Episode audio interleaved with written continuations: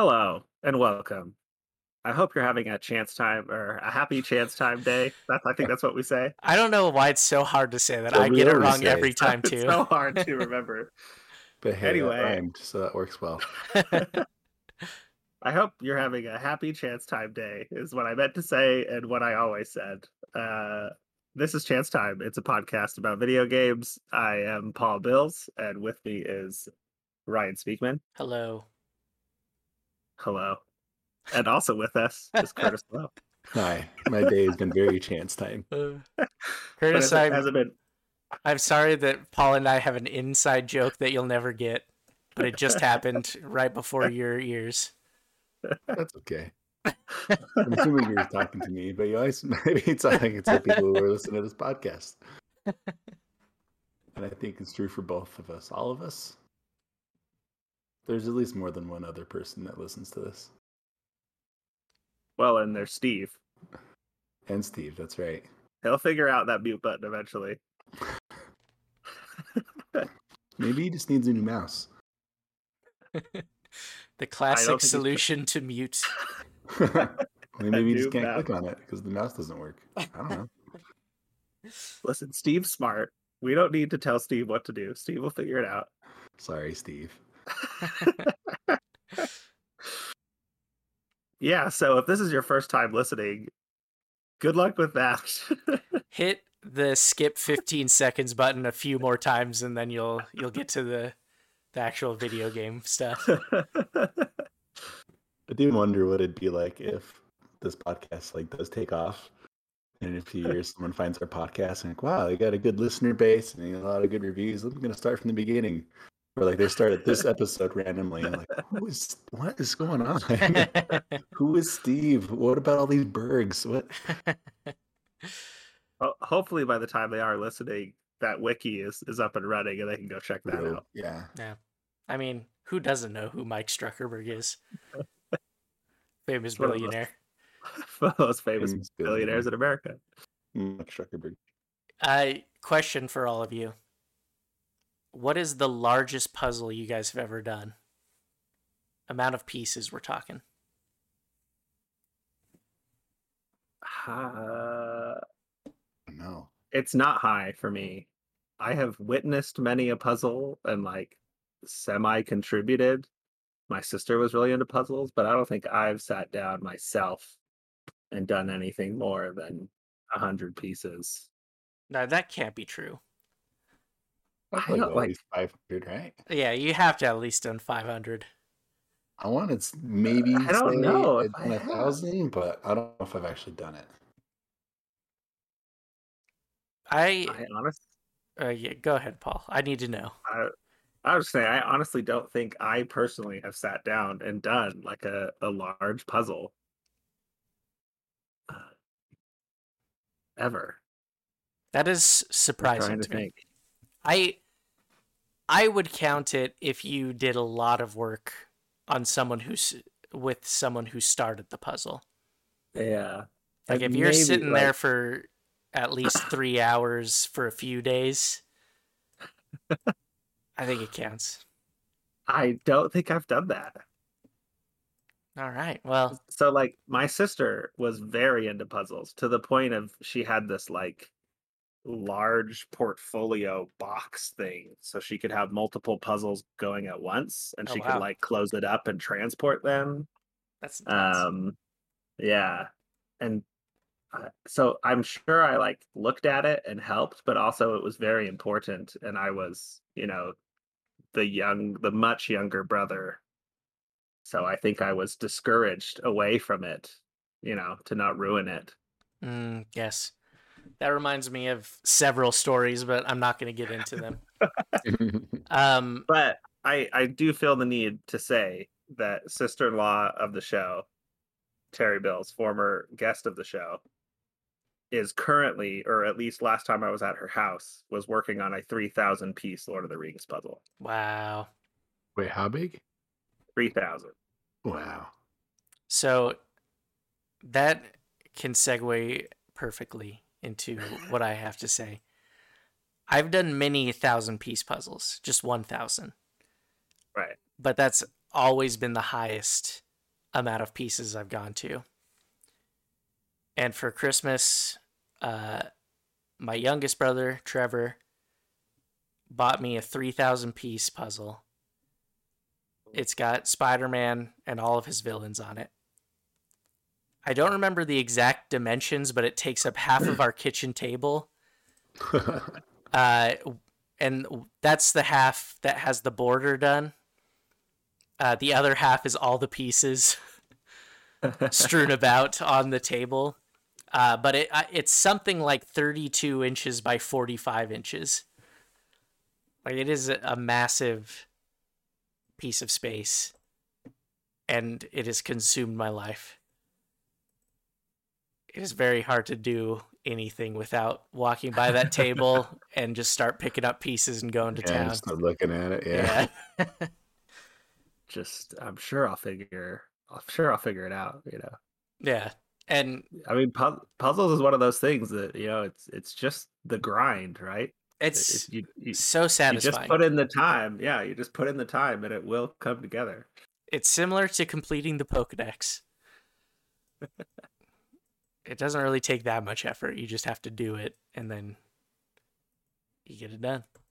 Um, but even my lovely wife Charlotte has been consumed by this puzzle and she doesn't normally do puzzles. Oh, interesting. I feel like even people who don't do puzzles, if there's a puzzle, it's just sitting out. Yeah, You know. know, they'll do the same I thing where they'll walk by, look at it, and be like, oh, and like at least pick up a few pieces and look around. I think addiction has set into both of us though. I think that's the difference.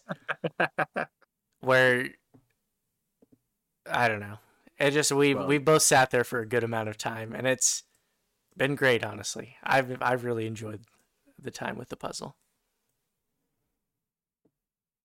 You've invited it into your home. Now it will just continue to to spread. If we want to eat dinner at the table again, we've got to finish it soon. wow, see what the puzzle is doing to you. Uh, If you, if you need help, just ask. But yeah, I have seen like I went to a toy store recently. I think it was Red Balloon, famous toy store in the area. Um It's awesome. and they they had a 42,000 piece puzzle there. Wait, forty-two thousand? Yeah, I did not make a mistake when I said that. That is the amount of pieces. um, but it's kind of cheating where it's basically like 12 3000 piece puzzles with a border in between all of them. Mm, okay. But it's like a Disney one where it takes a bunch of Disney scenes. Probably a Ravensburger. Well, it sounds like it could be like literally every frame of a Disney movie. At the end, you could take a magnifying glass and run across the room and watch the movie. Let's see if I can find it for you guys. Uh, but we can. Uh, I just looked up and found there's a 60,000 piece puzzle that claims to be the world's largest puzzle. I mean, that is l- larger. And it is $800. Man. Yeah, this this one is like seven hundred. Oh, but this Ravensburger one also claims to be the world's largest puzzle. So who do we believe? Maybe they gotta update their. Uh, I mean, one could be claiming most pieces, while the other could be claiming. Uh, amount of size it takes up. But I doubt it, honestly. Oh my gosh! In this promotional picture for this Ravensburger puzzle, these women are throwing the pieces into the air, and Why I, would you do I am, I'm getting You're like physically outside, you're stressed. outdoors, like on a it. cobblestone street. Like, what are they doing? They must have bought another in the little puzzle to be able to do that. grass. Yeah, it looks like the puzzle underneath them is complete. So these might just be celebratory garbage pieces that don't actually go to a puzzle. Then why are they throwing garbage? Uh, they should uh, create a puzzle that is made out of bird food, and you have to do it outside, and that's part of the challenge is keeping the birds away. do, it- do it fast enough. Did you see Okay, how much the- it weighs though? It's the box. You get it. It's forty-four pounds, 44 pounds. nearly Uh, 140 square feet. It's 20, 20, 22.3 feet wide and 6.2 feet tall. Or tall, It's so crazy. whatever. Yeah. Is our goal Estimated Estimated still completion time about 600 hours. is our goal still to have this episode be an hour long? This is the episode now. I, there's no other topic. Uh,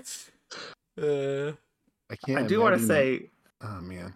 Okay, I want to say one more thing about this promotional image that I know people can't see, but uh, these women it- are s- are uh, sitting on this puzzle like outside in a public place and the puzzle is completed underneath them how is this image possible did they seriously make this puzzle in like a public square No, they had to have like completed the puzzle, then put it on a flatbed or something. I don't know.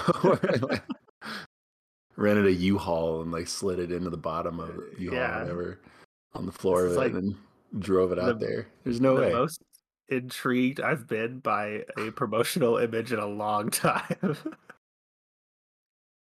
uh, I'm throwing the link in the Discord chat. yeah good call Uh, so people who want to uh, check out these promotional images can go ahead and do so. Uh, link to join our Discord is in the episode description. All right, all right Host welcome us to back our into- podcast about everything. Welcome to our podcast about puzzles. um, Brian, was that your one thing? Are we counting that as your one thing, or do you have a separate one thing? I have to talk about our transaction this week. All right, let's dive to, let's dive into that. Go ahead, Ryan. Uh, So we've started one thing. Uh, yes, welcome to Mike Struckerberg's One Thing. This is a recurring segment on this show. Uh, if you're new, I again apologize. Perfect. In the One Thing segment, we talk about one thing that's usually related to games, but not strictly related to games. All right, go ahead, Ryan. So I, you guys have talked about this subject so much on the podcast that for the most part, I'm going to refer back to Paul's episode that we did. I don't remember what it's called, but if you go back, there's an episode where Paul reviews the Steam Deck. Yes. last episode it was revealed that Paul didn't want his Steam Deck anymore and that I would be buying his Steam Deck from him. And so I now own a Steam Deck. Uh, You we- now own the same Steam Deck that Yes. I owned and reviewed. Paul did restore it to factory settings. I did. Because that's Uh, what a decent person does when they sell a piece of technology. Yes, and I did appreciate that because I probably would have done it if he didn't. Um, and my thoughts are basically the same as most people. Uh, it is cool. I have been enjoying my usage out of it. Uh, the I downloaded four games onto it and have already uninstalled one. I'll get to that in a second. Um, well, I'll talk about the ones that I have installed right now first. Vampire Survivors, which is the Steam Deck staple. right. Uh, just to have it on there. I I do have one more secret character to unlock in that game, and so I I might do that at some point. Uh, Hi-Fi Rush, which we will talk about, and I'm sure Curtis will dedicate most of his one thing to, uh, which is a, a really cool game, and I have particularly been enjoying that on the Steam Deck. Works really well. Um, put it on some headphones, and it's, Mm. it's great time. That sounds real nice. Yeah.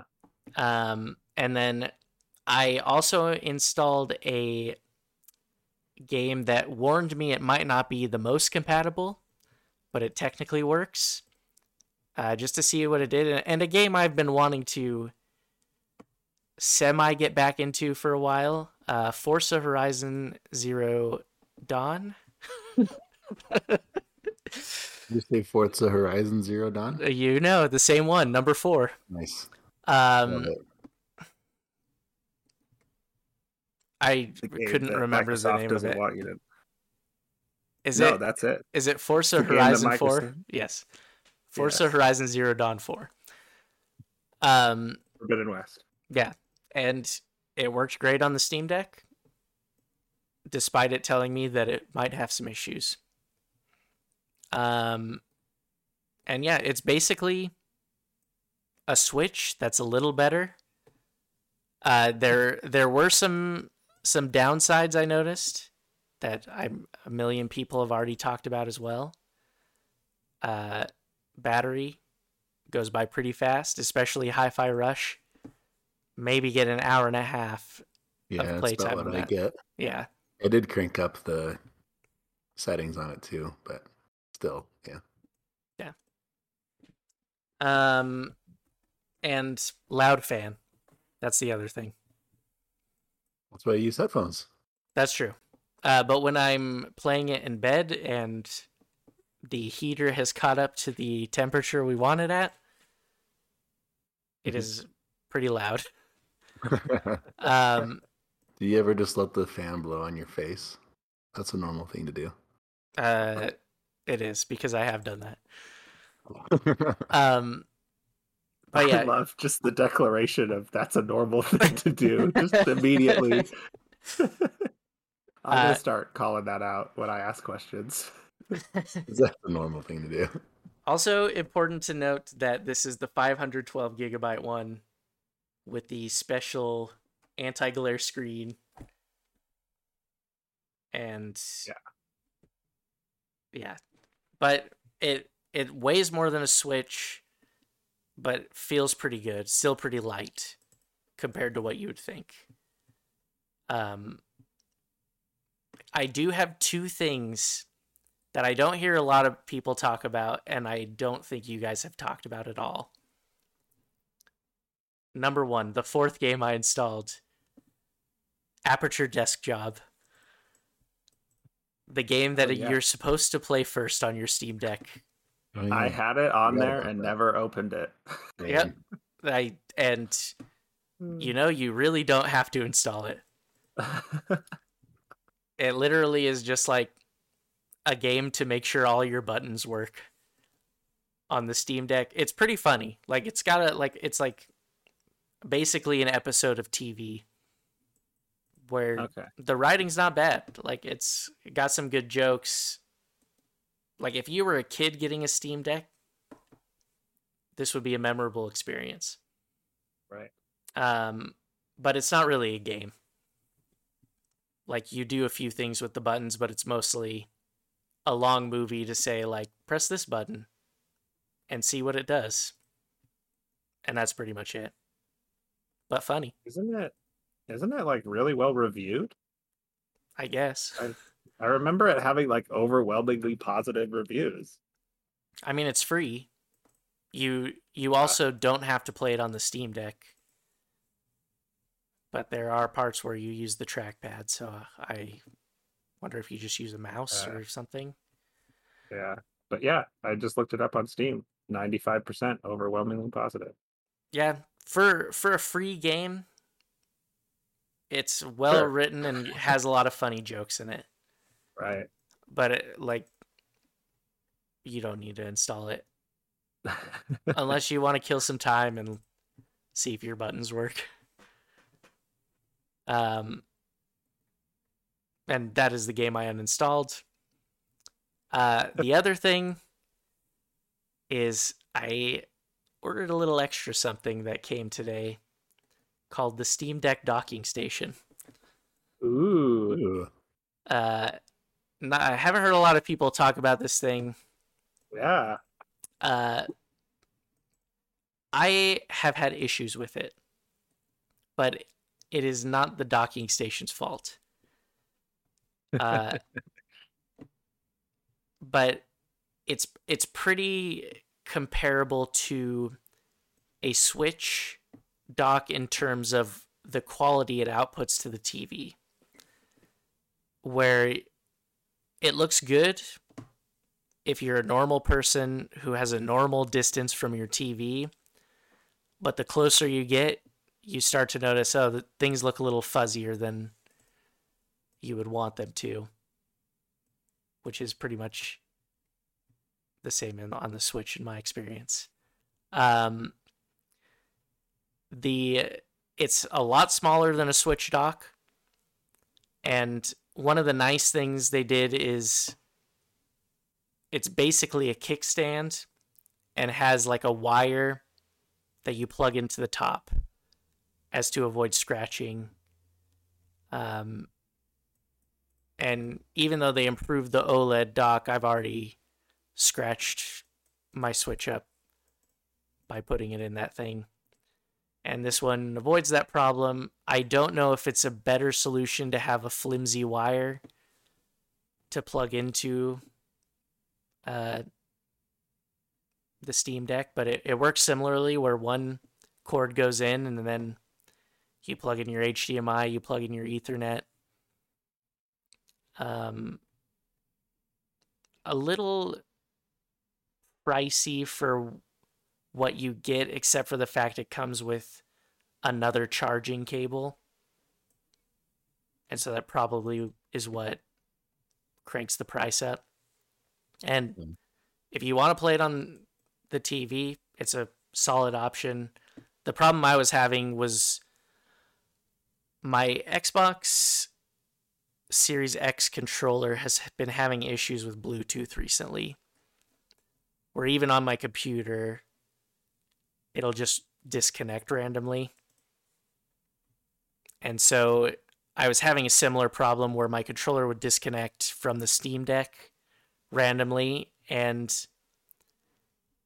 uh, that would also freeze up the game that I was playing in the sense that the game wasn't frozen, but it wouldn't even when I unplugged the Steam Deck from the docking station, it wouldn't default back to the Steam Deck's controller unless I exited out of the game and quit it. Um, and so that that was kind of a weird issue on the Steam Deck's end, but it was caused by whatever's happening with my controller. Mm. But yeah, I mean, it will be the fact that I have every Jackbox game on Steam. That will be a huge help.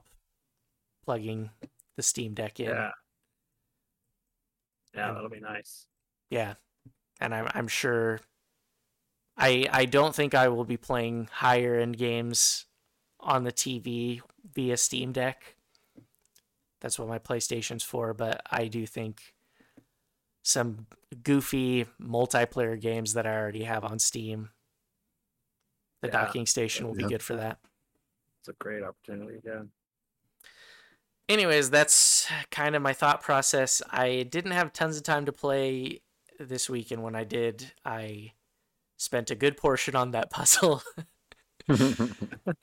uh, but yeah, Hi-Fi Rush has been great, and I really, really have been enjoying it specifically on the Steam Deck. So there you go. Have you tried it on your dock? Uh, that was what I was testing it on today, and it looks great. But the closer you get, the fuzz. It it looks better on the Steam Deck screen. Right, I'm just curious. And, yeah. Well, that could lead into into Curtis. Is Hi-Fi Rush your one thing, or do you have a separate one thing? Yeah, no, it's Hi-Fi Rush because that's all I'm playing. Uh, okay, let's go for it. Dive in there. Yeah, no, it's very good. Um, like, it's one of those games that just running around and doing something without even progressing anything is just satisfying.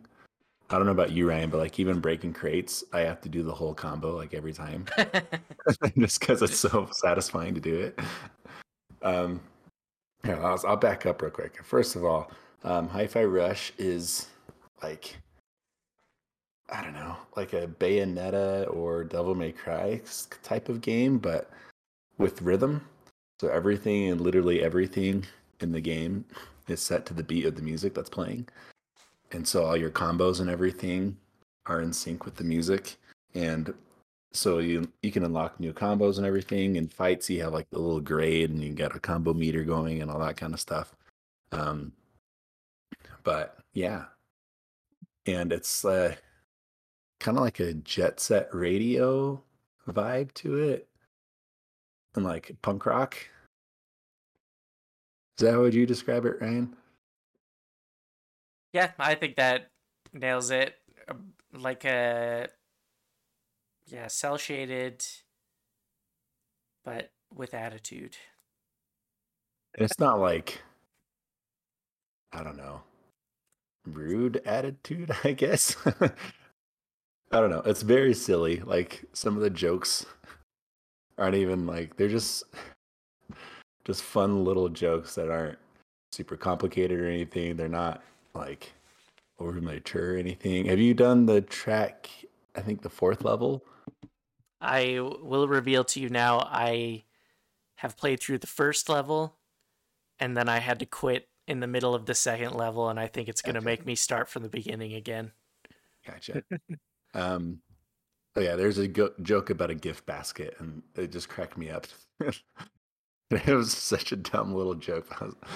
The humor is great in Uh, this game. It's good. Like it's yeah, it's such a fun little, just charming sense of humor. I I feel like it's on. It's not as funny because it's not like a movie, but it, it's like similar to like Spider Verse humor or like a good kids movie, Yeah, like a good animated film. Yeah, yeah. I, I guess it's just like just good, clean, fun humor. You know. yeah. Um, and it's just yeah, it's just a good time. The cutscenes are really fun too because it'll change from like the cell shaded in-game graphics to like a 2D animated look, but like something will happen and like in that frame of whatever happens happens or whatever. I don't know how to say that. Um, but like that in that one frame, it'll suddenly switch art styles without skipping a beat. Like skipping a beat, pun. Um, like literally, it just keeps going, and suddenly you're in a new art style. You're like, oh, that's cool, and then suddenly another thing happens, and now you're back in game.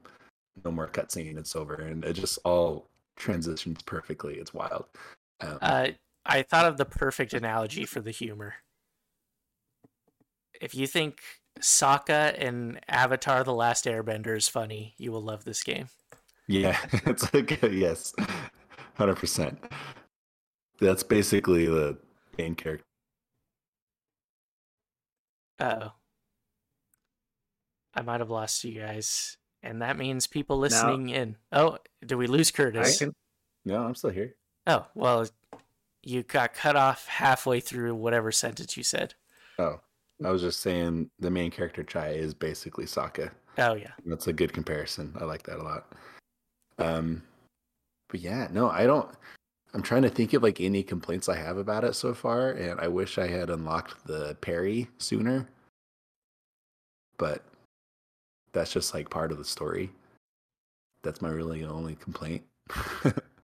I think I keep getting taking hits and stuff in combat because I'm not. I'm so used to playing Elden Ring for so long that I think iframes are a thing in this game, but you legit have to just get out of the way of attacks. You can't just dodge through them. So I kept getting hit by that. Um, but once I got the parry, I've the parry is a lot of fun to use in this because again, everything's in beat with the music. So you see it coming and you just go with the beat. So I find the parry in this game to be a little easier to pull off than in other games. Um, but yeah, it's it's just a lot of fun. And oh, my other complaint about this game though is that I can't find all of the music for it on Spotify or anything, and that's a bummer because I just want to listen to it. Um, that's really it, I guess. I wish I could go back and play other levels. I want to play the first level again now that I have a better handle on how the game works. Um, yeah, I guess that's all the complaints I have. I don't want to like talk about it too much because there's a chance that we'll talk about it more in the future together. Um, but who knows? That might not happen. And if that doesn't happen, I will talk about it more in the future because I don't know. I'm maybe maybe halfway through the game is all. Um, yeah. I- Point is, one way or another, you're going to hear more about this game. Yes, you will Fair. hear more about it as I continue to play it. I will tell you more about it. It is very good. Um, I was wondering if all the hype around it was just because it was a shadow drop, you know, like they announced it and then it just released. And it also released for thirty dollars instead of a full sixty or seventy dollars, um, which is probably the reason why I ended up getting it. If it had been a full price game, I probably would have skipped out on it. Um, but the allure of a shadow drop and the price tag made me very interested. And then when I saw I was getting really good reviews, just in general from all over the place, made me finally just buy it. And I do not regret it. It's just I'm smiling the whole time I play it. It's great. It really also makes a difference when the other game I'm playing is The Last of Us, Yeah. and going in between the two is just such a stark difference in tone and I don't know it like it's it's great. That one thing I did want to talk about Curtis is I accidentally got an achievement on the first boss because I thought I was doing the right thing and it turns out I was doing the technically right thing but the thing that probably people didn't know you could do but there was like alternate ways to like defeat that boss Mm. and it, because I was only focusing on the boss's fists I kept doing like the kind of like ultra maneuver that kind of gets a bigger chunk of his health bar away. And I did Okay. it did it enough times not realizing I could hit his body. And that unlocked a secret like thing. Oh, that. Yeah, that first boss, I feel like that's one I I want to go back and play just because I feel like I didn't really grasp everything that was going on yet Yeah. and grasp the whole gameplay of doing everything in sync with the music. Yeah, yeah. So I was trying to split my brain between listening to the music and making sure I had the beat and also fighting the boss. And that hadn't really meshed yet in my head. So yeah, I that was kind of not like rough, but I could have done a lot better. They they do a really good job of teaching you though. Yeah. And, And it doesn't ever feel like if you don't get the beat or anything, like you're not gonna be able to play this game. Like if you're I don't know, if you if you don't have the rhythm, um, it's fine. Like you can still play this game and have a fun time with it. It's Yeah. really good. They Um, they also like explicitly tell you in the game many times like hey if you're not good at audio cues there's a thousand visual cues in this world that you can rely on Yeah, and i i really think that's cool too yeah. And they included a little like bar that you can turn on and off whenever you want. That'll also visually show the beat the entire time. Um, that's yeah, cool It's just, it's just really good. Um, it, yeah, your point about it, like playing this with The Last of Us, though, like it's there's sometimes you just want a video game that's just just pure fun, you know. like this game just oozes fun and joy and style in so many different ways. Um, it's just so much fun to play, man. There's something about playing a video game like that where it's just everything you do in it is fun, and they take a specific thing like we're going to make an action combat game with rhythm with music and they just hone in on that and like nothing else and do such a good job in it like there's something about playing a game like that you know? It's just so much fun. Here here. Yeah. So yeah if you're on the fence about it i would definitely recommend it. It's really really really good. I'm having a great time with it. Also, I've caught some anime references, so if you like anime, you'll probably catch some things there. I feel like there's a lot of references into things like that. I saw someone point out, uh, uh, shoot, what's the game? Then it was a movie, Scott Pilgrim versus the World. Yes. Someone caught a reference from that movie, and like the creator on Twitter, like confirmed it and stuff. So there's a lot of fun stuff going on in it.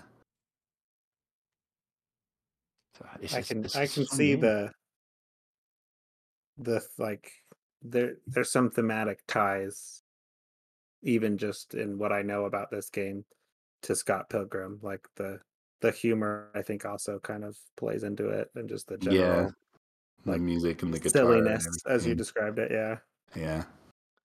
I Uh, also just like that when they sometimes they just do things and it's a video game, so it's fine. And you don't really think about it, you know? That's kind of fun. They don't have a feel a big need to explain things constantly. To- In today's media landscape, I feel like that's kind of refreshing. yeah know? Take Like every that, once in a while, I think it's landscape. yeah. I think it happens when you get an S during combat, like an S ranking, your little meter or whatever. But like his little scrap guitar that he's fighting with, like turns into a real guitar for some reason. Have you noticed that? I only got one S. I I, I wasn't paying attention I finished a fight and then I was like, wait, he has a real guitar now. What? Where did that come from? And then the next fight, it wasn't there anymore, and I was really confused. And they don't. I don't think they ever explain it. I think it's just because you're doing really well in a fight, so he gets a real guitar. I mean, it, it Yeah. plays into his the fantasy tutorial land he sometimes is transported to. Yeah. I like that. You probably got to that line where uh what's her name? Peppermint is concerned about him. I can't No, remember. maybe that was a parry. It's pretty funny though. yeah, yeah, yeah. Like you go into the little tutorial and the announcer's talking to you and you learn a thing and then you come back and then she's like it's like, Chai, are you okay? You just black out. I was like, ah, I don't know, maybe, but check this out. Like, he's not even worried. Yeah. it's just fun. I'm really enjoying it. What a game. Hi Fi Rush, for those who lost track of what game we're talking about. Yeah.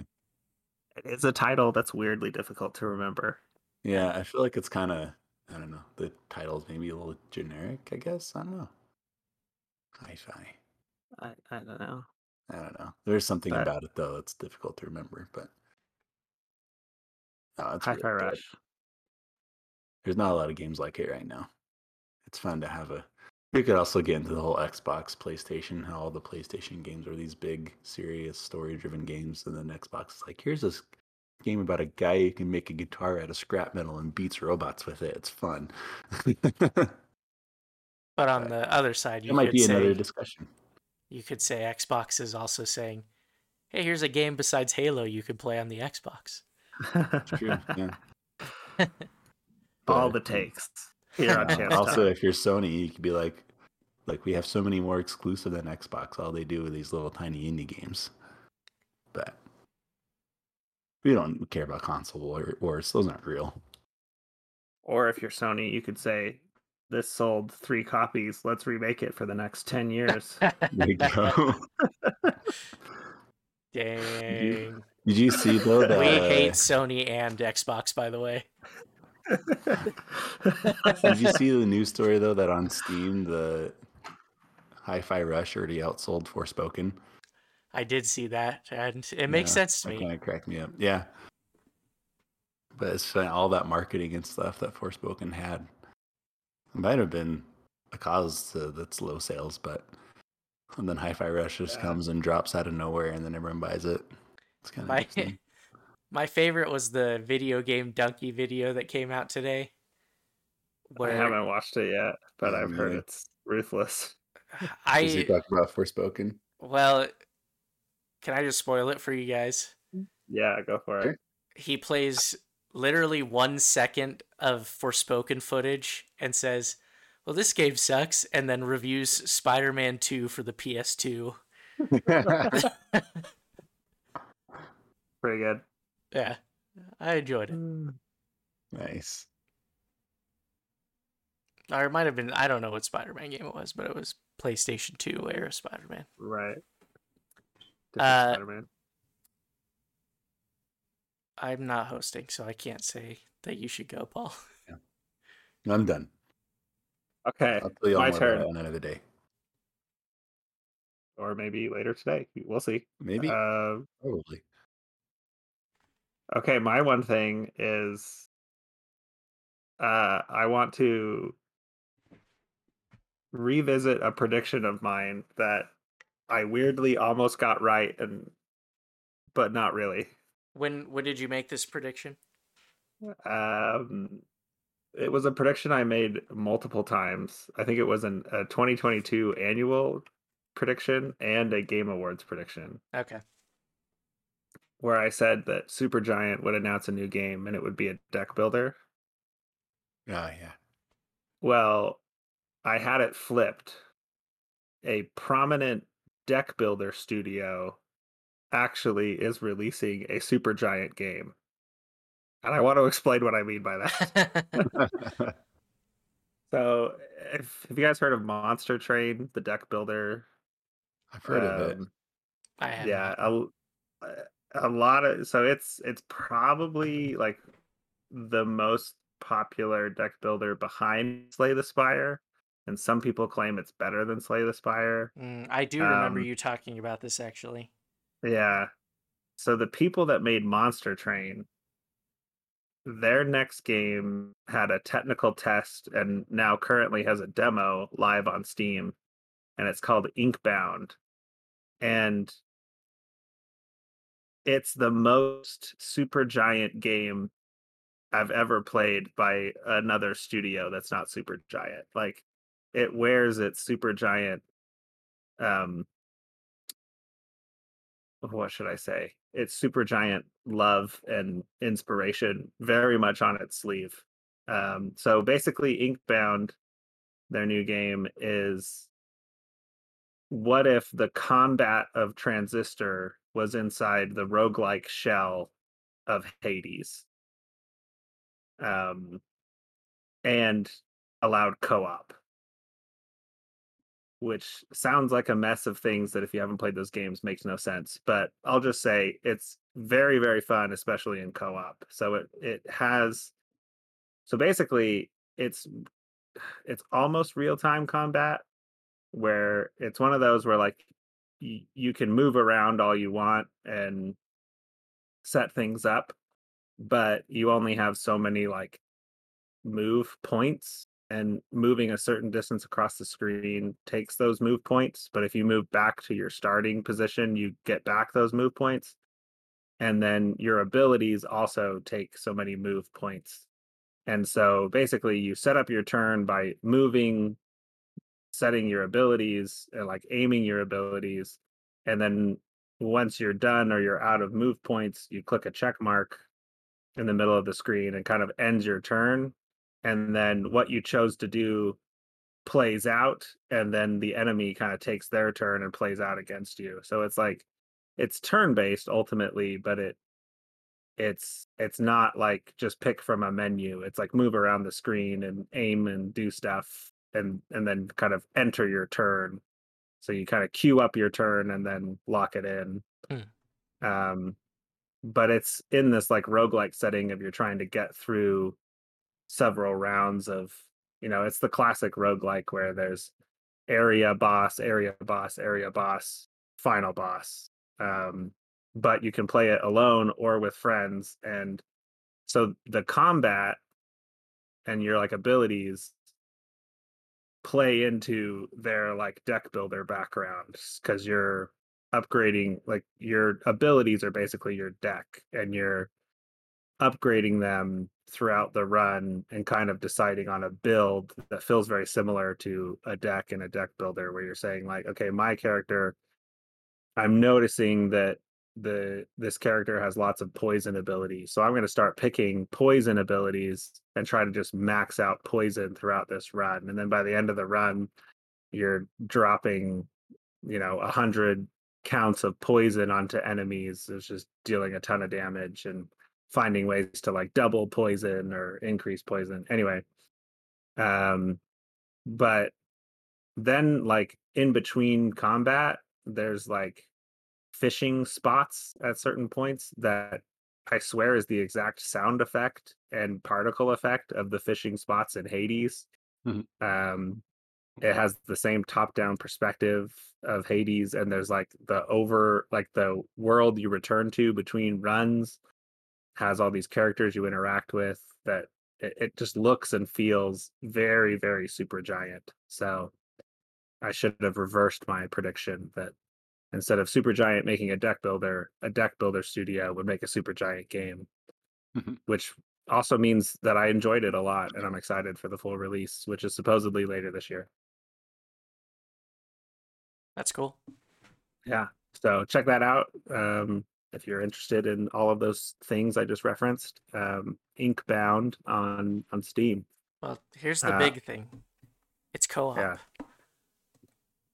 Yes. I mean, if it's great, we should all play. yeah. And it's uh, up to three players in the co-op, so it's perfect for Oh, for chance time. Will it be Oh, the second Steve. chance time stream after Potato Man seeks the truth? We'll see. We'll see. Um, I also was very excited. Uh, friend of the show, former guest of the show, Emma Mason, is um, my fellow Supergiant super fan that I talked to about all the Supergiant games. So after I played this, the next morning I went to text her and tell her like you got to check this out. And then while I was texting her, I checked my computer or like right after I texted her, I looked back at my computer and saw that she had already played like two hours of the demo. and she also really enjoyed it. So if you're a Supergiant fan, that's two Supergiant fans that are satisfied by this pretty clear imitation of the Supergiant formula. I'm in. yeah, it's very fun. And it looks like the full release will have a lot of content. Like it looks like they're they're because there's only three playable like classes in the demo, but you can see in the UI that they're planning on like 10 classes, which just means like the number of abilities and the number of combos during co-op just increases by, you know, a ton. It's gonna be very fun, I think, to play with all the different combos and um and I will say that the the co-op is done very well. I played with um, a friend, and we were both very impressed at how much like our characters actually did support and help and like multiply each other. So I'm really excited to see all the different combos that are created in the co-op. I think they're doing that very well. So yeah, something to watch coming out later this year. Hopefully, it really does come out later this year. Well, as I added it to my wish list, I see that Curtis has also added it to his wish list. yep, yep. There you go. All right, so that was a that was one things. Um, We're only We're- what, we're 20 minutes definite- into the episode. uh, yeah. something like that. My Something like my that. pitch was an hour and a half, but then we switched to hour long episodes so that we stop at hour and a half. Right. Yeah. So we, we can still hit our our secondary goal here. but we're at 48 minutes right now. Okay. Well, let's get into the topic then. Uh topic of the show today, which you might have guessed because it seems to be the most timely topic right now, is rhythm games. I don't believe we've talked about some rhythm games several times on this podcast, but we've never had a dedicated episode to rhythm games. Um, so let's start with the most obvious question whenever we do a genre episode. Uh, what are your favorite rhythm games? Uh, anyone immediately have an answer, or should I call someone out to, to answer? Rhythm first? Heaven. Rhythm Heaven. Why is that your Hmm. favorite rhythm game, Ryan? Oh, is it my favorite? Maybe. I I don't have a lot of experience with it because I only bought the one on 3DS that was a digital only download, Mm-hmm. and I played a good chunk of it. But it's long mini games that really test the rhythm portions of it. and they're all kind of goofy, funny, weird, memorable mini games. And there's enough where it doesn't get stale, and they mix and match them, and they're. Uh, I think it was Rhythm Heaven Mega Mix might have been what it was called. I don't even remember the name for one that I'm throwing out as one of the best. But it was a mix of all the like a bunch of games from the entirety of the Rhythm Heaven series. But there was so much variety that I enjoyed that most of all was the variety and the memor the memorability. What's the word I'm looking for? Sure. I think that works. Um, of the mini game collection. And so that doesn't really explain what a rhythm game is, but Well, that wasn't the question. It's That's true. Why do you like it? that's it. That's why. Okay. Curtis, what are some of your most memorable and favorite rhythm games? Um, I mean, the probably not super surprising, I guess, or an easy answer, but probably Guitar Hero and Rock Band. Yes. Really defining moments in the history of rhythm games and music games. Guitar Hero and Rock Band. Can I let you know which game I had when people were playing that? The DJ Hero. Mm, starts with the same letter. Ooh. Change that J though to a different letter of the alphabet, and it gives you a hint as to what I was playing. Oh, I have no idea. Little game called Donkey Konga.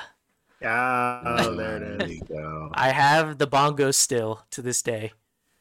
Do you really? Yeah, the Do you have bongo game controller. still? I do. Uh, old roommate bought me Donkey Kong Jungle Beat at some point as well, and I still haven't played it, but I tried it out, and it was an interesting rhythm game for sure. That used the bongo controller Yeah. to platform. Did it did any other game use that controller? Donkey Konga 2, Okay. Which I think might have been a Japan only release, as well as Donkey Konga 3. Oh wow, I had no idea that there even were. Uh, I only know this because one. I had the Donkey Konga controller, and uh, I needed to use that to its full extent, uh, which I didn't. I only ever owned a Donkey Konga. Was it the kind of controller that you could like attempt to play other games with? I can't remember. Like, did it have? Someone's probably beaten Dark Souls with it. yeah, I'm sure. I will say though, I was pretty good at it, um, and I did really enjoy it. Uh, for those who don't know, there are two soft bongo pads that you just hit. One's the left, one's the right. You can hit both of them at the same time as another input, and there's a microphone, so you clap, and that's the other input.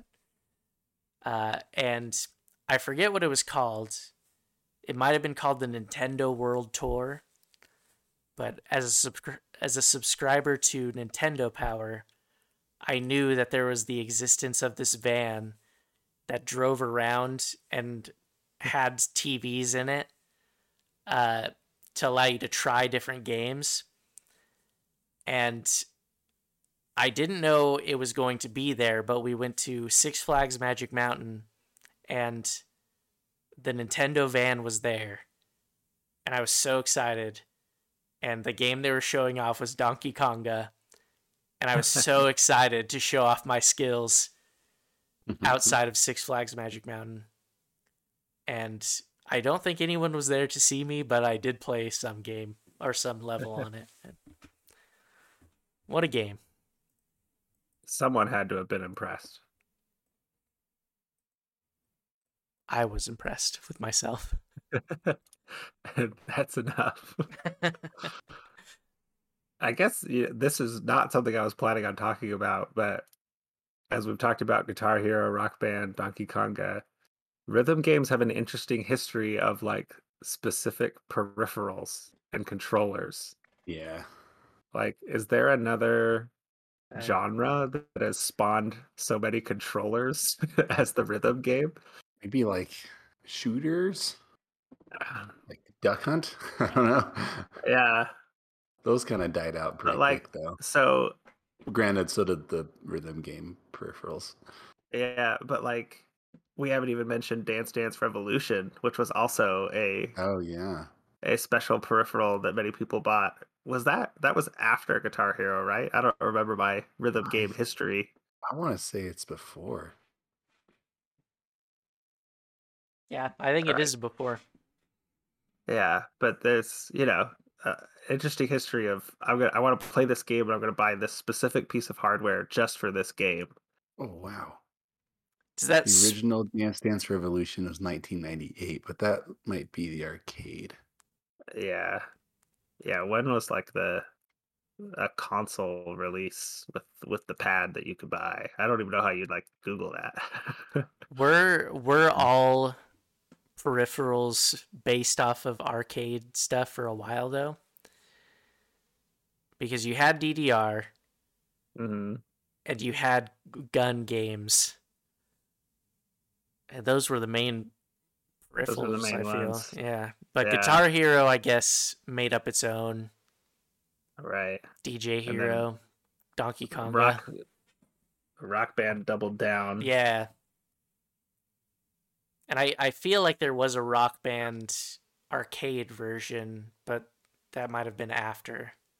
Yeah. But yeah, can like Guitar. Sorry, did you say Guitar Hero arcade version? Uh, I feel Rock like I've Band. seen that and Rock Band. It's yeah. a yeah. I'm trying to think. I've seen a Guitar Hero three arcade cabinet, so I don't know if that was after the consoles or what. yeah, I think it was after Guitar Hero anyway. But yeah, as far as peripherals go, I feel like you're right. Rhythm games have the other genres beat. Right. And like I just want to take a second and appreciate like anyone who had the full rock band setup. Like that was such an investment for one game. Yeah, I don't remember like what the prices were on those things, but just like you had to buy all of it. You had to dedicate all that space. But so many people did it. Like at, at the peak of the Guitar Hero rock band craze, it, it really was like everywhere. It Yeah. was the thing to do with your friends around a TV. It was kind of, you know, one of those special moments where a call kind of came together for one specific, or in this case, I guess two specific games. It's very important for me to mention in college, Curtis lived two doors down from me yeah. for a bit. You probably heard me playing guitar or rock band all the time. I was there. I was playing with you. Do you remember that? we we used to have the uh, first, especially my first semester. One of my roommates had a projector, so we would. Rock Band was just out. I found someone on Craigslist or something selling the Beatles version for eighty bucks. So I got like Oh, the drum set and the guitar and the Beatles Rock Band. I think I can't remember, but it was like eighty dollars, which is a really good deal because those drums were way nicer, as was the guitar. And then I found another guitar and a mic. I think I eventually got a mic stand too, so you could play the guitar and sing at the same time. Oh, nice. And it got to the point where we would just leave the door open and people would come in and play with us, essentially, including you- Ryan. It was incredible. Were you there, Curtis, or was it just me and James when the guy came upstairs and yelled at us for being too loud and told us to grow up? I don't think. I don't think. I think it was just James. I don't think I was there. I think I heard about it. Yeah, yeah, yeah. Because I, I we must have been playing later at night, and some guy was trying to sleep below us. He was just me par- jealous. Yeah, that he and couldn't party like us. yeah, he definitely commented on how immature we were because we were playing video games. Gotta love it. Yep. Do you remember that? uh The uh, what's the song? The intruder song. The the climbing in your windows, snatching your people up. I Remember I that? Remember that? Yeah. That was on Rock Band. I remember getting that on Rock Band. And our uh, what was her name? The landlady.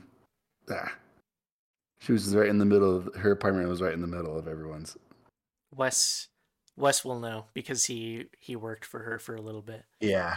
But I can't And remember. she was really cool. She was super nice. But yeah, I remember one semester I was right next door to her and we are playing that song like super loud. It was like midnight. and she she gets home and walks by and then she comes back. I was like, oh no, she's gonna tell us to turn it down or something or stop playing 'cause it's too loud. And then she just looks in and is like, this song's on rock band? That's weird. And then just leaves. It's awesome. Yeah, no, I have very good memories of playing rock band so much on my in my college days. Yeah, I'm trying to remember, like what what were rhythm games before Rock Band, Guitar Hero, DDR? I try like because those really defined the genre for me. I'm just trying to think, was there anything before those? I'm sure there was. My first experience with rhythm games were browser video games. Okay. Like early, like I remember there was specifically one that was either on Newgrounds or Albino Black Sheep. And it was it, it was like two classical music and you were just tapping a button on the keyboard in rhythm with the music. Okay. Uh, but that might have been around the same time people were playing DDR. And so, but I,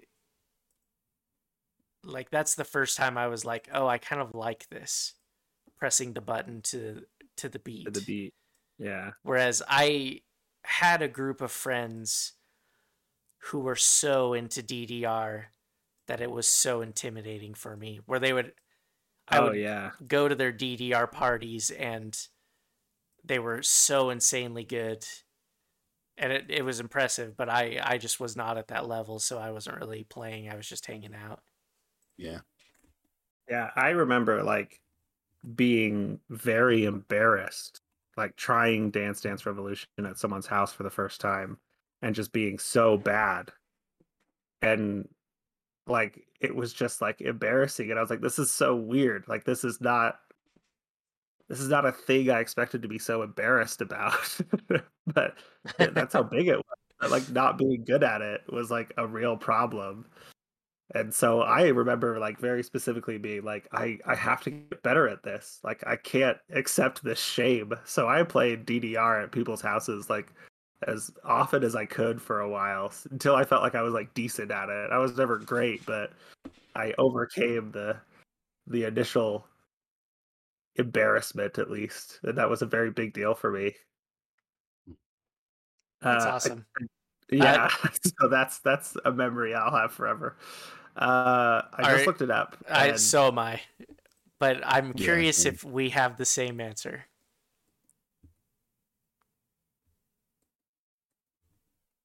Is Wait. it uh, What are we looking at? uh, what the first rhythm game?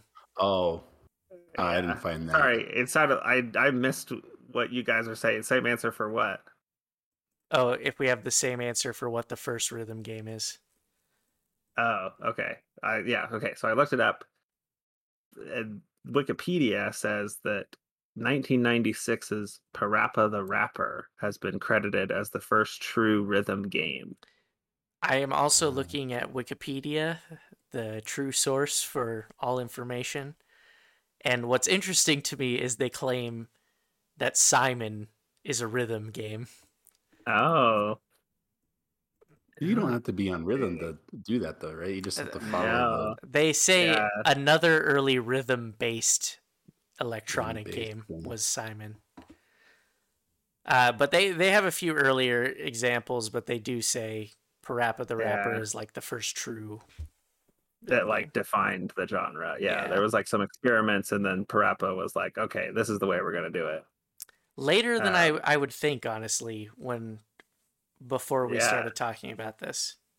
Well, and DDR was only two years later, Yeah, which I would have thought those had a wider gap. But I think like commer- like consumer DDR at at home was a lot later than 1998. I think it was a little later. Yeah, I don't know.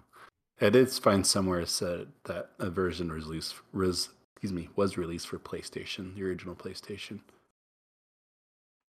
So that would have been late '90s, but yeah, I don't know.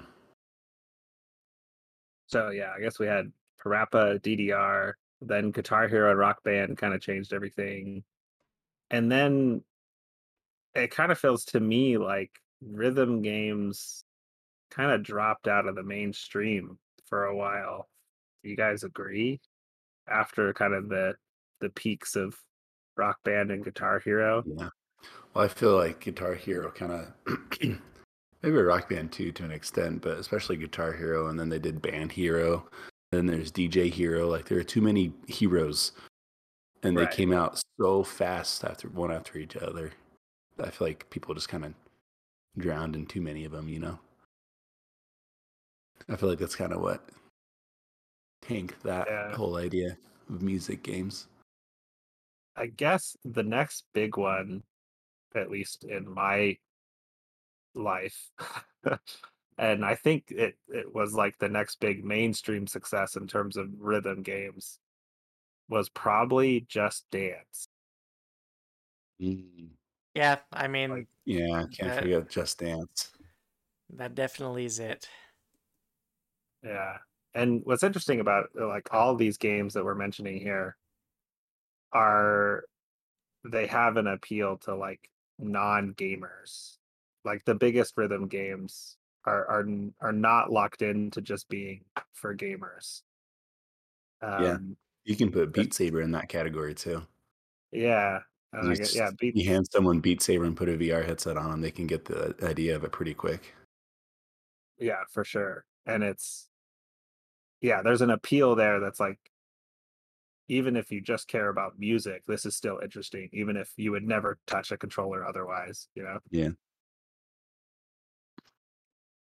Yeah. Uh are there yeah, so I guess that's kind of the the mainstream arc of the history of rhythm games. Uh and I guess what other rhythm games that aren't those like top mainstream ones uh have you played and are memorable to you? I, we already asked like what your favorite one is, but what are some ones some other rhythm games that aren't these mainstream ones that you think helped move the genre forward or just were particularly memorable to you?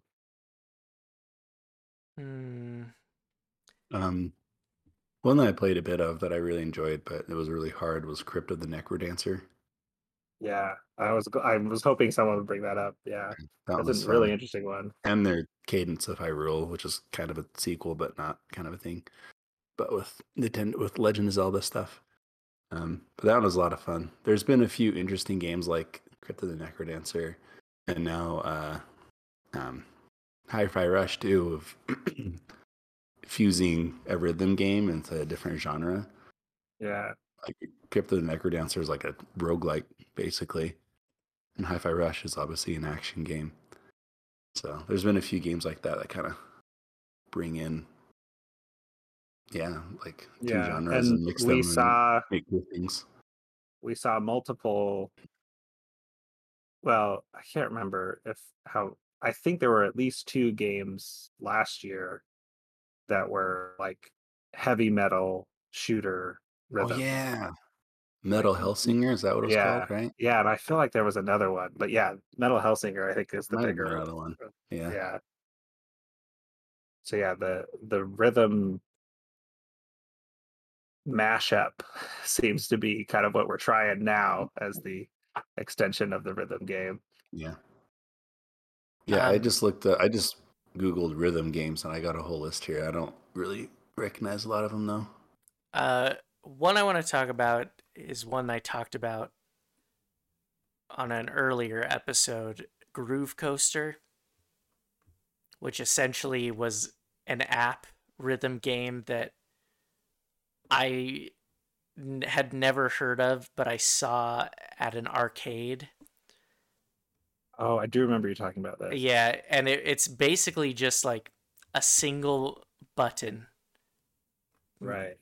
in the, the arcade. Maybe maybe it's two, but it's like the simplest of rhythm games, but the like visuals are also simple, but are also like really intense. And it, it's just an interesting example to me um, of something so simple, but like the more I looked into it, I re- I remember finding out like how popular it was. Right. I remember like we looked up the DLC and there was like hundreds of dollars of DLC. Yeah. Just like hundreds of tracks Yeah. available. Yeah. Um, one I would also like to shout out that I want to buy at some point, and I want to get the controller peripheral for the Switch. Uh, Taiko Drum Master, Oh, yeah. which is kind of the evolution of Donkey Konga. Like yeah. you have one drum and two drumsticks that you can tap on, and I know that's really popular amongst a lot of people. And then Yeah. another the the last example uh pretty different but kind of restored my faith in like rhythm genre mashups is Rayman uh Oh yeah. Rayman Legends Fun, yeah yeah.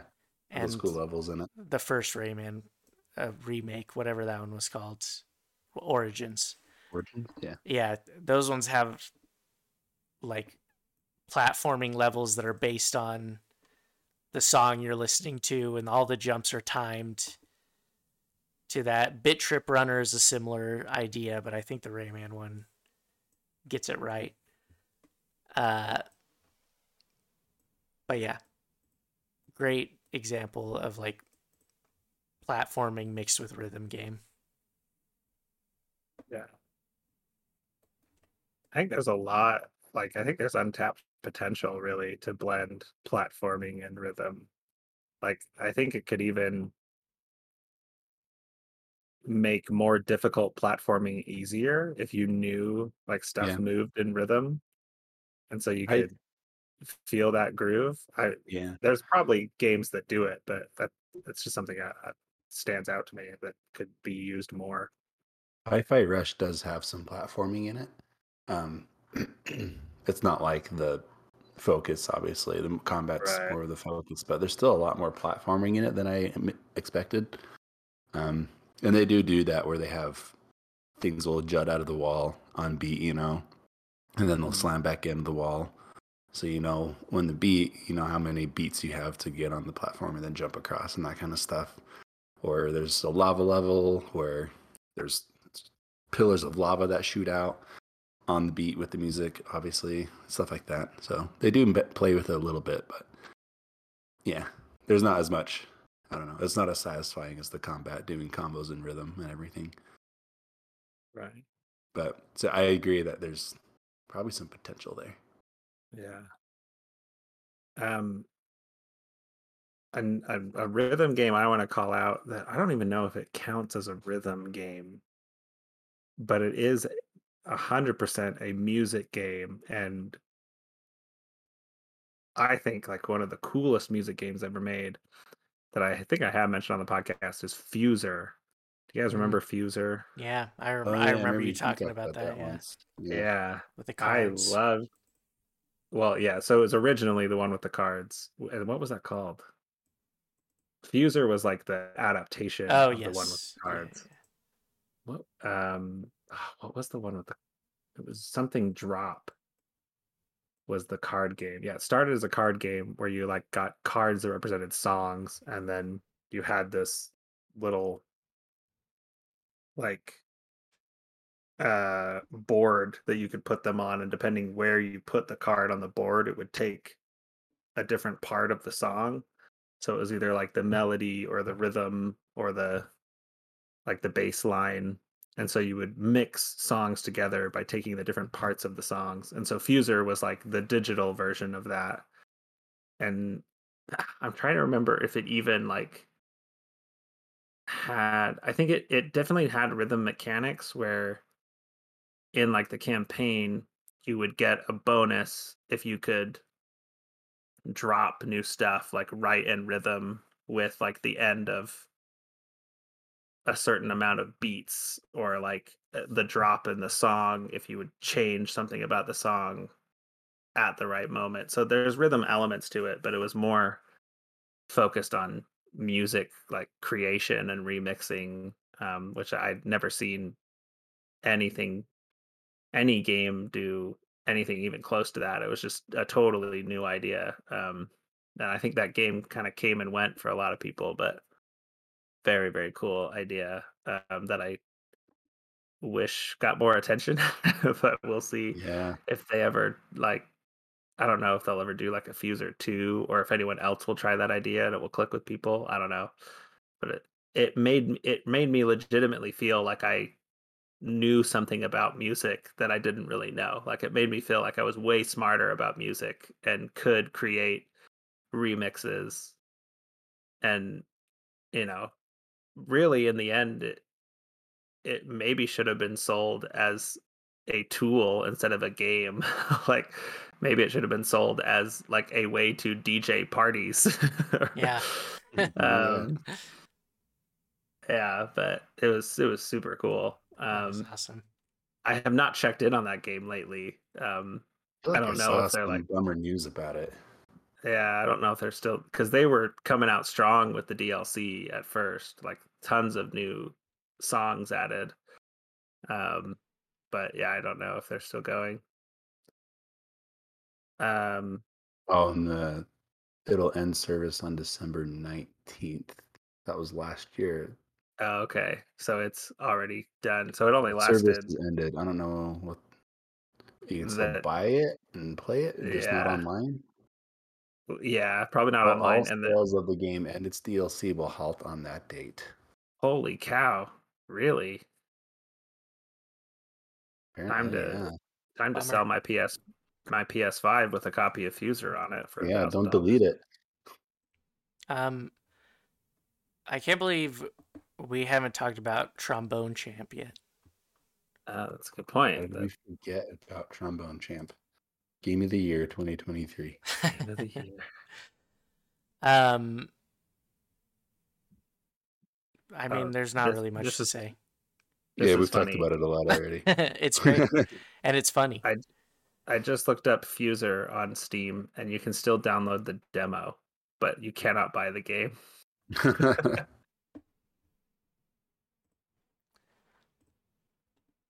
Let's see. Um, yeah, and like, what would you like? Trombone Champ is like, I know it's like funny, but it's it legitimately, I think, adds something to the genre. Like, I can't think of another game that uses like the slide idea in quite the same way. yeah. yeah, I've heard it mentioned before on other podcasts that like like in Guitar Hero and Rock Band and stuff, if you hit a wrong note, you just get the little kind of sound, you know? Just a generic error sound kind of a thing.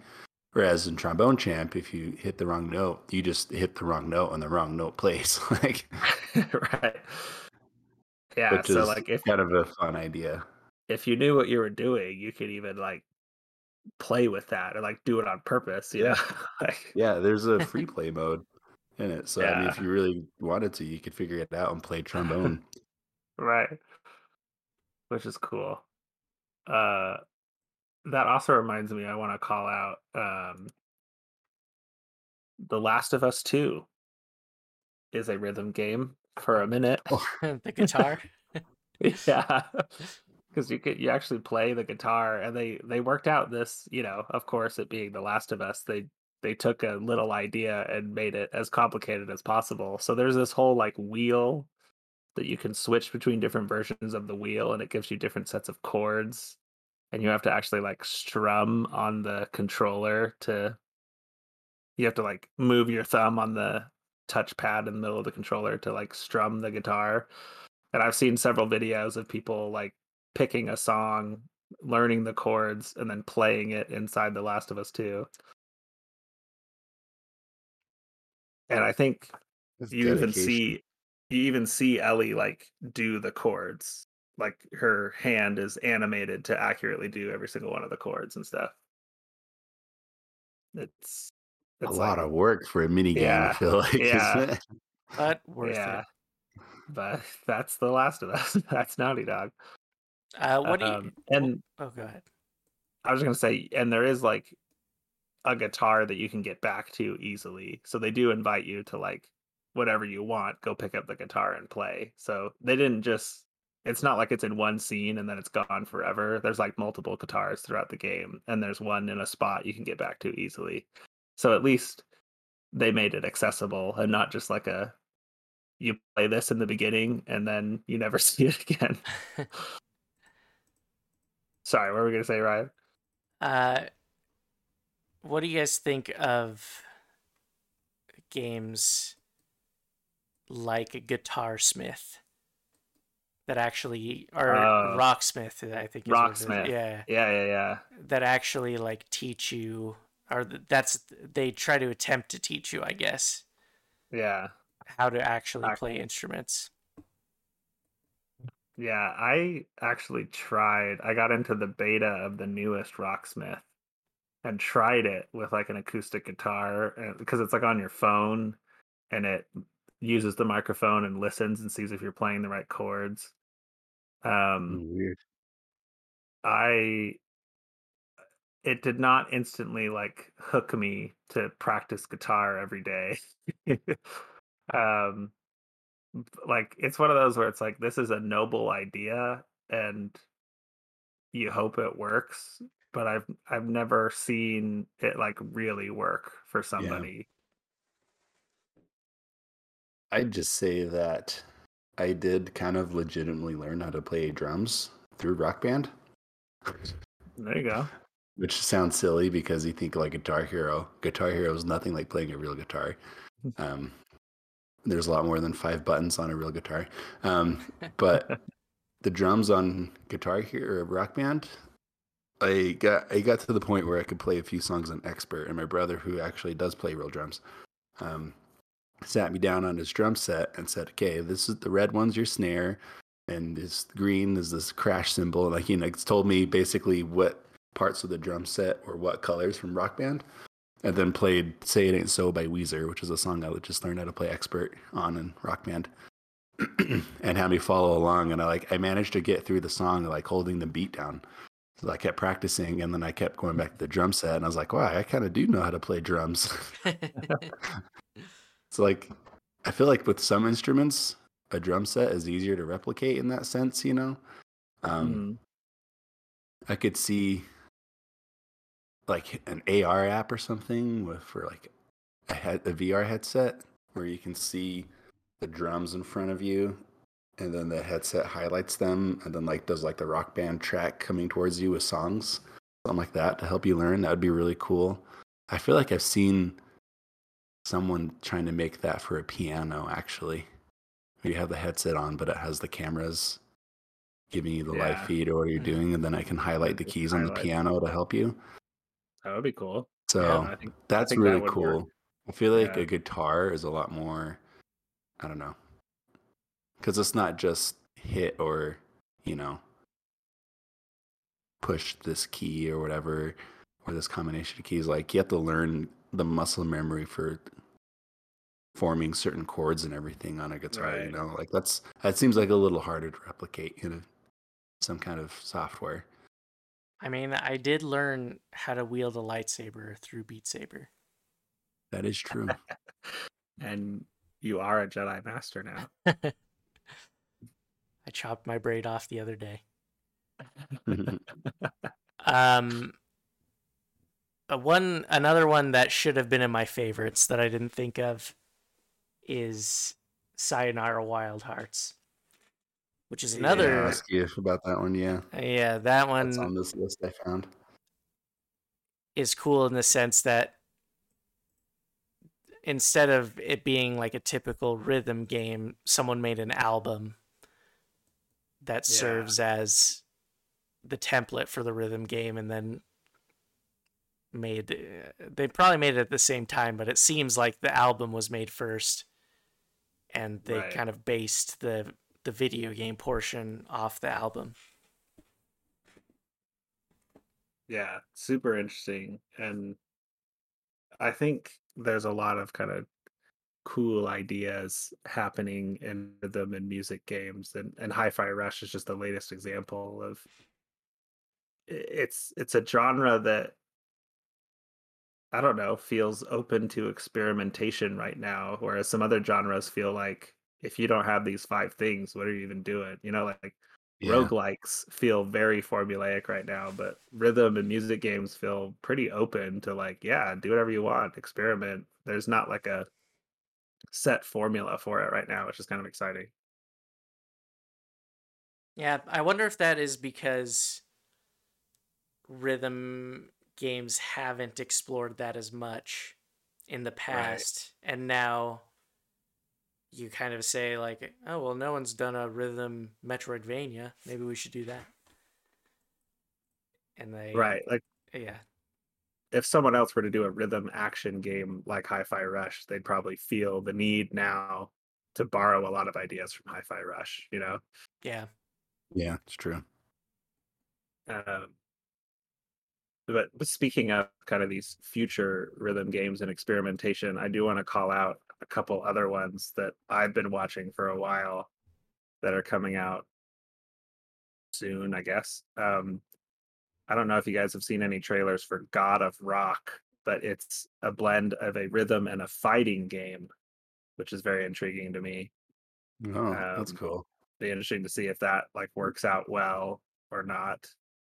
Um, and then uh, what's the other one called? There's this role playing game musical that is coming out. Uh, yeah, Stray Gods, the role playing musical. Um, and it's basically trying to make like musical theater the game. Hmm. um, and I think there's like some big names attached to it, like Troy Baker and like Laura Bailey. I think are involved. Um, and oh, what's his name? Austin Wintory, who did the music for Journey, and uh, he did one of Monaco. the Assassin. Yeah, and one of the Assassin's Creed games. Um, I think he's attached to it too. Um, but yeah, so that's like a role playing game that will have like rhythm and music elements because it's it's it's trying to be a musical. um, I don't know if that has. It doesn't look like it has a release date, and it's been in the works for a while, like a few years. So it might not even make it. You know, uh, I don't know when's the last time it was even updated, but these are just cool ideas uh, within rhythm and music um, that I'm hoping to see. Hoping to see just more cool experimentation. Like Hi-Fi Rush is just the latest example of this genre can do a lot. Um, let's see what else it can do. You know? Yeah. yeah. Uh, I'm gonna throw out rhythm fighting game. Someone can perfect that. That's what I'm Well, that's what- in. That's what. Uh, what is it called? I just talked about it. God of Yeah, Rock. God that's of what it's trying to be. yeah, that's what you said. It's trying to be a rhythm fighting game. I'm looking it up now. Um, I'm un unrelated to what you, the topic you just opened up. but Sure. I, yeah. I no just problem. want to throw out another uh, cool example, Thumper. Which Yeah. I, did you play that? I did. I've heard yeah. a lot about that, but I haven't played it. I, yeah, you can play it anywhere, but I, it's also made for VR, and it's one of those games that is cool on its own, but in VR, it's just like, it's kind of like Tetris Effect, where Tetris Effect is a cool game, but when you play in VR, it's like a whole different experience, even though Right. the only difference is you can look around and see Right. stuff. There's some yeah. more depth. Yeah. yeah. Uh, I don't know. God of Rock doesn't look like what I'm looking for in a rhythm fighting game. okay. Yeah. I mean, it's just one one attempt at it. I'm sure there's all kinds of different. Yeah, I I kind of want one where it's more like Hi-Fi Rush and you know the combos that can go in sync to the music, but you can choose to like defend or be offensive or something Right. at the beat. But someone could make that even better. That was just a bad first idea. Um, another one that I don't know if I could find it again, but someone was trying to make like a battle of the bands, um, like auto battler. Yeah, audio clash, battle of the bands. It looks like it's oh, it's in playtesting. I don't know how much. I don't think it's a rhythm game at all, but it was kind of like team fight tactics or auto chess, but you are putting musicians onto the onto the stage to like battle your opponent's musicians. I have no idea how much like music or rhythm actually plays into it, but I thought it was a interesting idea that hopefully is coming together and will actually release at some point. Yeah, that's cool. Mm, yeah, I that's mean, cool. we got to get to the point where we get that scene from Scott Pilgrim versus the World, where they're doing the battle of the bands and have the monsters fighting each other based on their music.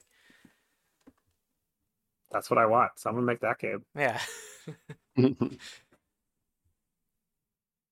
another- another Scott Pilgrim if you want. Just do it. Another quick one that I'll throw out is uh, Audiosurf. I don't know if you ever played that one. I did not play that one. That one was cool though. Is if you had like the actual song, like MP3s on your computer, it would use those. You could select those MP3s through the game, and they would build a track based off of that song, and then you'd play through it. So that That was is kind of cool. cool. yeah. Beat Hazard was another one like that. Yeah, Yeah. I remember and, uh, playing a game like that on. Oh man, what was it called? On my iPod Nano in high school. yeah. Oh, what was it called? It was by the Harmonix. It was the same people that did Rock Band. I don't remember what it was called. It was the same thing where you could pick the songs off your iPod and then it would make tracks for you. And it, it just had three buttons and you would press the buttons in time with the music. What was it called? I don't know. I'll never know. that adds the the iPod to the music game peripherals. Yeah.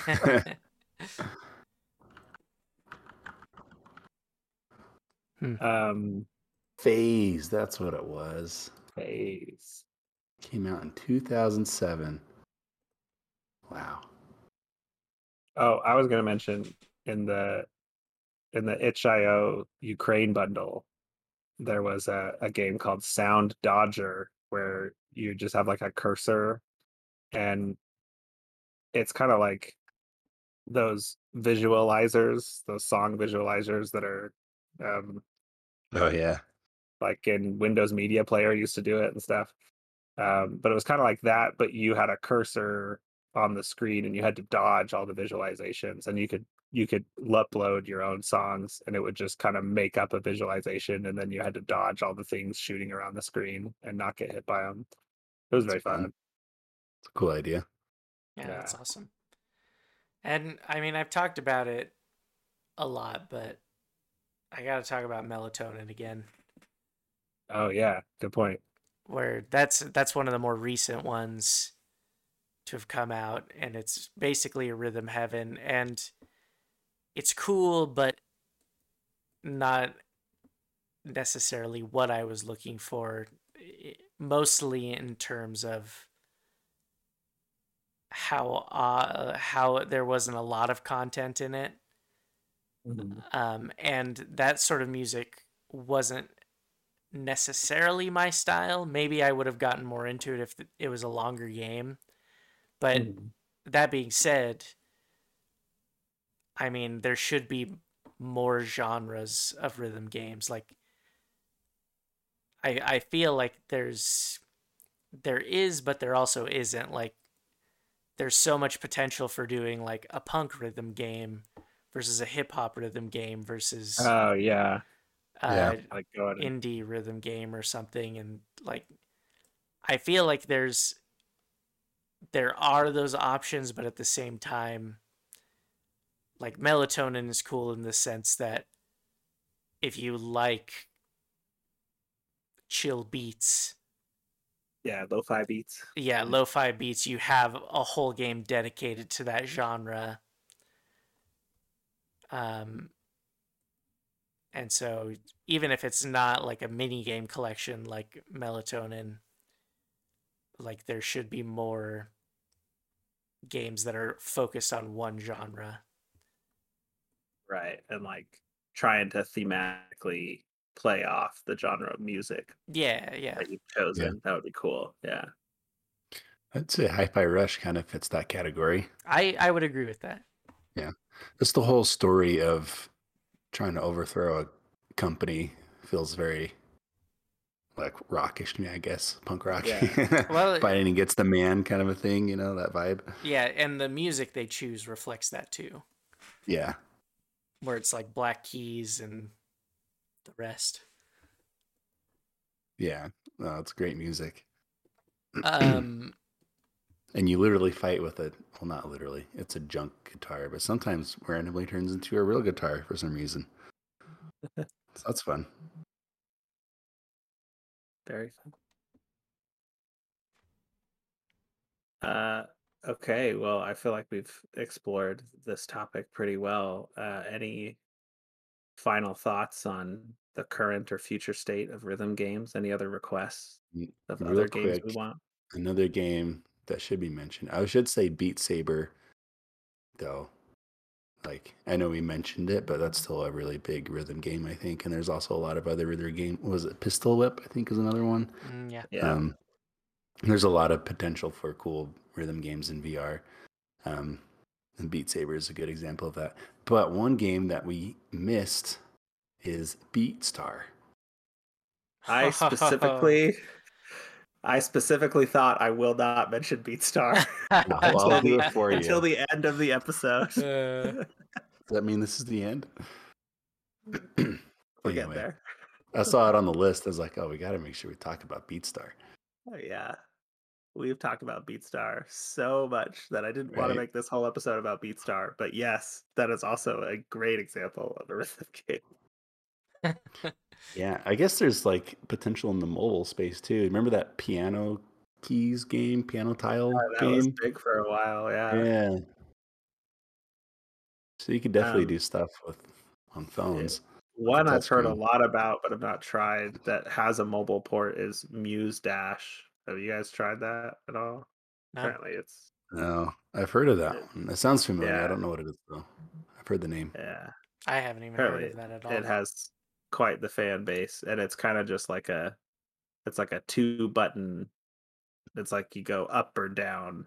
You have a character running and they can be like at the top of the screen or the bottom of the screen basically and so it's just like trying to go super fast going back and forth up down up down up down to the beat. Um but yeah i've it on steam muse dash has 96% positive reviews Um, that's good reviews. Two th- two things I want to say, and then I I think I'm done. Uh, one, according to Wikipedia, a popular uh sort of game, uh, mostly popular in Japan that I hadn't really heard of is the Virtual Idol rhythm game. Ah, yes. Uh, like Ha- Hatsune Miku, or I, I'm not saying that right. yeah, that's one. Hatsu- Hatsune yeah. Miku Project Diva. Yeah, I've, that's a name I've seen a lot, but have not actually played either. I'm trying to figure out exactly what it is, but I know it's got like an anime esque character. yeah, I think the idea is you're like you you're like managing the pop star, or you are the pop star. Um, but yeah, that's that's a whole genre I just don't know much about. But Yeah. yes, has huge following. Surprised to find out that that exists and is popular. Um, and the other thing that I don't think we've talked too much about is what makes rhythm games fun. And I think it's as simple as saying it feels good to press a button at the right time. Yeah, and especially Things to music. Happen. Yeah. Yeah. Get in time with the music and everything. Yeah. Like I don't know how else to describe why that's fun, but it just like is so satisfying. Yeah, I mean it's it's trying to describe like why is music satisfying. Yeah. It's just kind of like you just kind Yeah. of feel it, you know.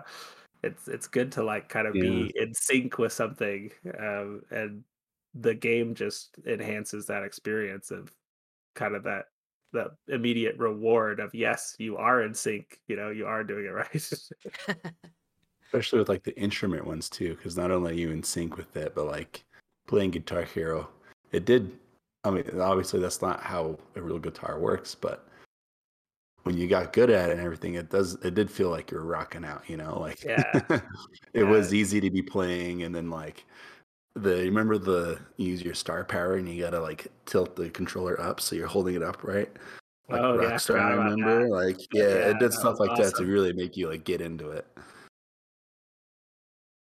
Rock Band did the same thing with a lot of stuff too, like that. Like, yeah, yeah. And ingenious, Cool. honestly. yeah, Yeah. But yeah, sometimes what I'm talking or thinking about games, uh, I have this idea that's not fully formed, but for now I call it like the primal fun, where it's like, what's just like the base human instinct fun part of this? Yeah. and with with rhythm games, it's really easy, you know, to just it, you just get in that groove and you feel it, and it it, it feels cool to be in sync. You know, it, it, there's a lot of quote unquote primal fun to rhythm games of just it just feels fun. You know, it's and like Curtis was saying at the beginning of the episode, sometimes it's just fun to play a game that is it's pure fun and not trying to do anything more than that. And I feel like a, a lot of rhythm games, it's easy to to stick to the pure fun um, because the music helps add to that so much. yeah, yeah. There's just something about music, you know. It's like been part of human history since history started. Really, like Right. you know, it's just a part of every culture ever. And then like, it's a new and innovative way to engage with music. So I've, yeah, it's just something that can speak to everyone, you know. As uh, as the Red Hot Chili Peppers once said, music is the great communicator. Use two sticks to make it in the nature. Beautiful. Sorry, I had to include that. I don't know how, but Um, I also want to throw out a, a graph I just made up in my head. The more you have to move around in a rhythm game, and the better you are at that rhythm game, the cooler you feel, but also the stupider you look. Yes, sounds right. That is very true. Definitely correlation there. Yeah. Sorry, we should have just ended on the rhythm or the No, Red Hot Chili that's- Peppers The. Red Hot Chili Peppers I'm quote. just thinking about it now, but it's totally true. And I think that's part of what makes rhythm games so memorable is because it often is like you have to get up and move around and do something weird in front of your friends. Yeah. Yeah. yeah. So you do that with the group, and now it's a whole group thing that everyone's gonna remember. But like you've like especially in something like Beat Saber where you take away the ability for you to see people around you. Yeah, but they could just sit there and watch you. Yeah, like you feel so cool what you're doing in the game and then you watch a video of yourself and you look so ridiculous. Yeah. Charlotte often describes the way I play Beat Saber as a wizard who has to pee.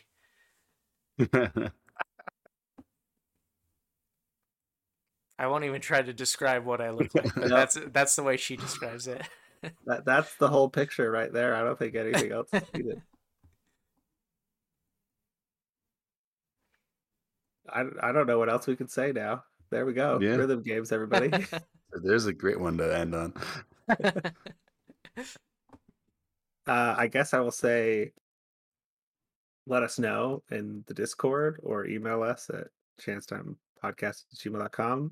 What rhythm games should we have mentioned that we didn't? What are your favorite rhythm games? What do you think the future of rhythm games is? Any of these things, please let us know. also, Uh, if you're listening and you heard us talking about our goals of how long this should be, you already know we didn't hit it when we mentioned that, but whatever.